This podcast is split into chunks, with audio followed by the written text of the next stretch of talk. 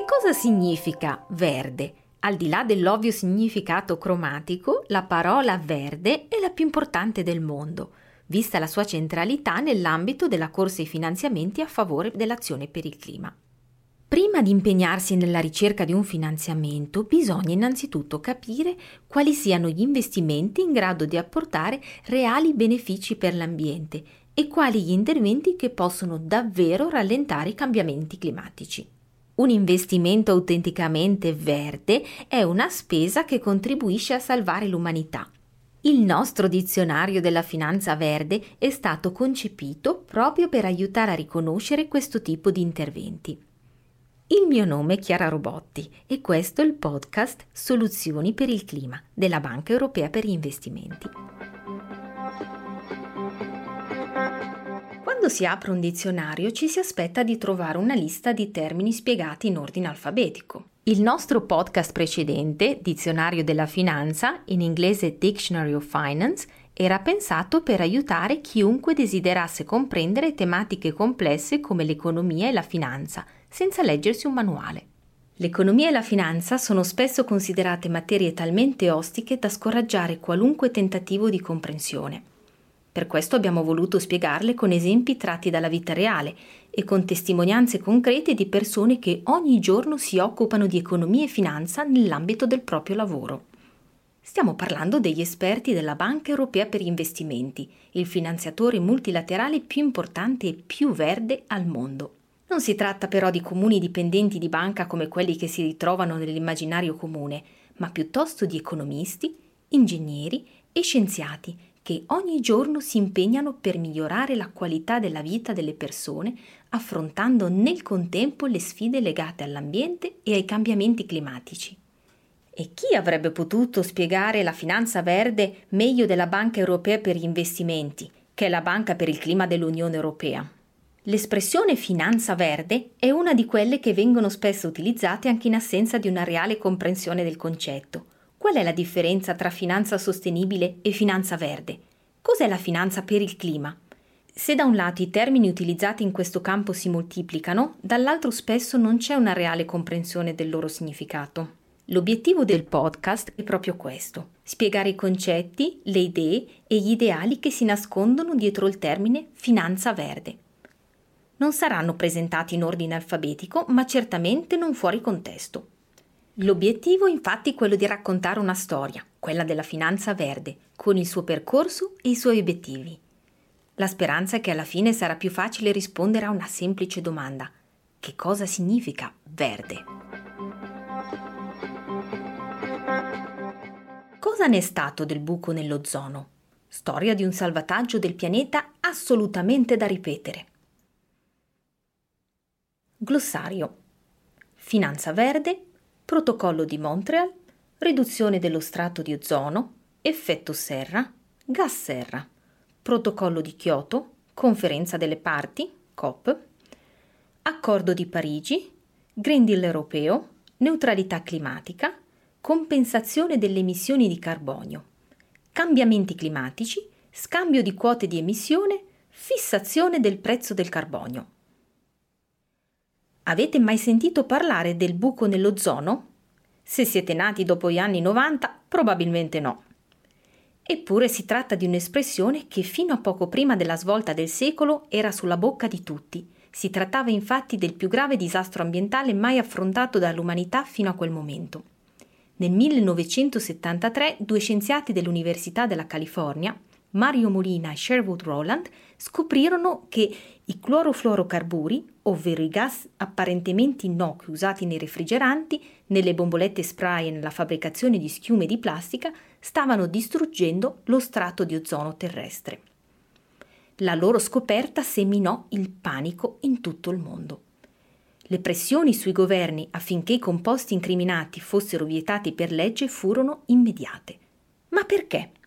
Perché lo strato di ozono funziona come schermo solare naturale della Terra – e quindi protegge esseri umani, animali e piante dalle radiazioni nocive.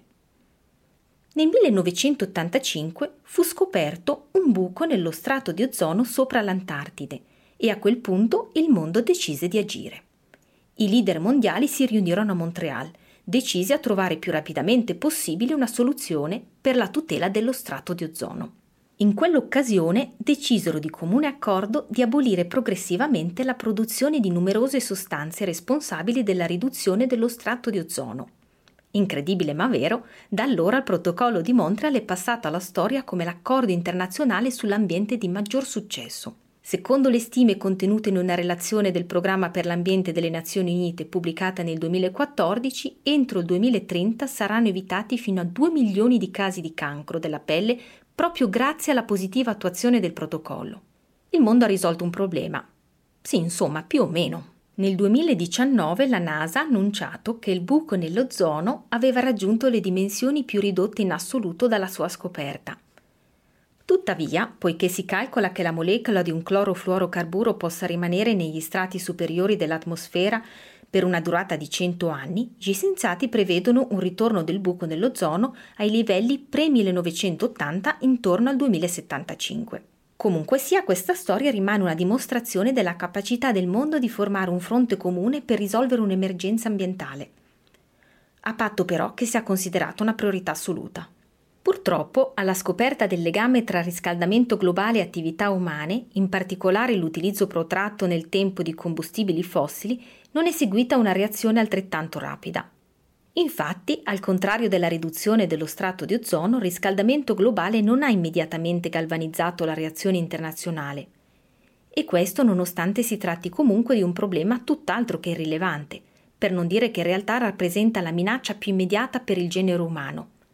Ma perché la reazione è stata così lenta?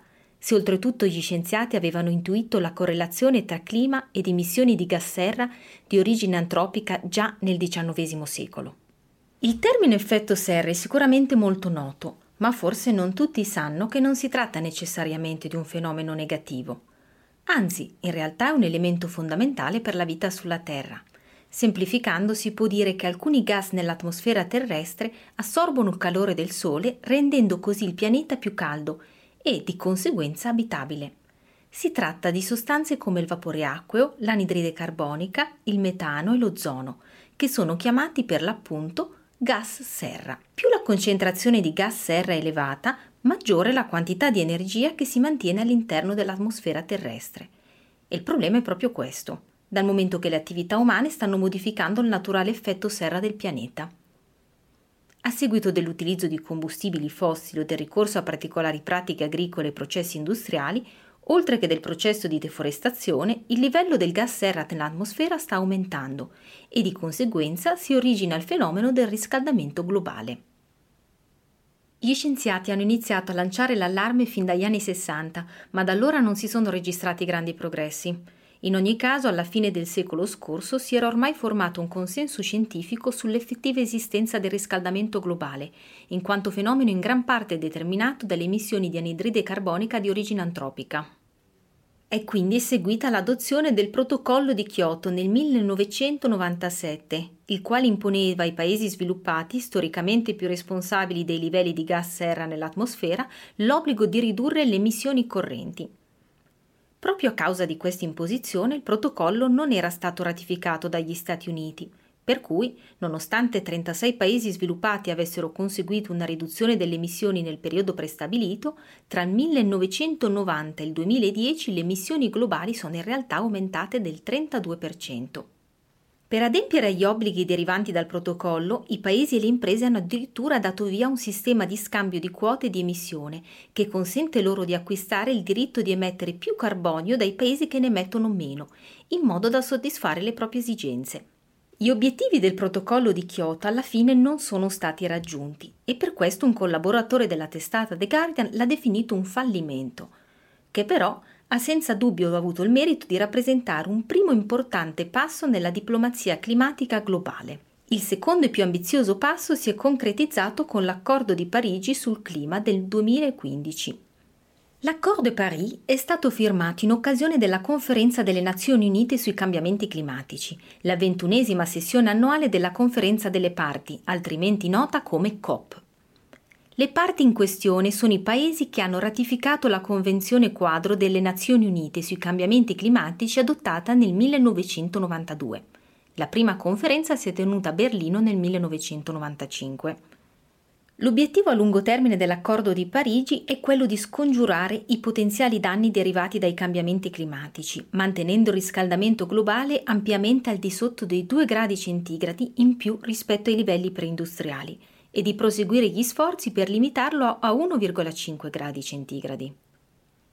Ulteriori obiettivi sono il miglioramento della capacità dei paesi di far fronte alle conseguenze dei cambiamenti climatici e l'assistenza agli Stati nel loro impegno in questo senso. Si tratta del primo accordo globale sui cambiamenti climatici di carattere universale e vincolante. 188 Stati e l'Unione Europea, responsabili di oltre l'87% delle emissioni globali di gas serra, hanno ratificato l'accordo o comunque hanno aderito. Tra di essi figurano la Cina, gli Stati Uniti e l'India, ovvero tre dei quattro principali responsabili di emissioni di gas serra. Nell'ambito dell'accordo di Parigi il contributo dell'Unione Europea, determinato a livello nazionale, consiste in una riduzione delle emissioni di gas serra di almeno il 40% rispetto ai livelli del 1990 entro il 2030. Ma nel 2019 l'Unione Europea ha deciso di fissare un obiettivo ancora più ambizioso. La Commissione ha infatti presentato il patto noto come il Green Deal europeo, una strategia di crescita che punta a trasformare l'Europa nel primo continente climaticamente neutro entro il 2050.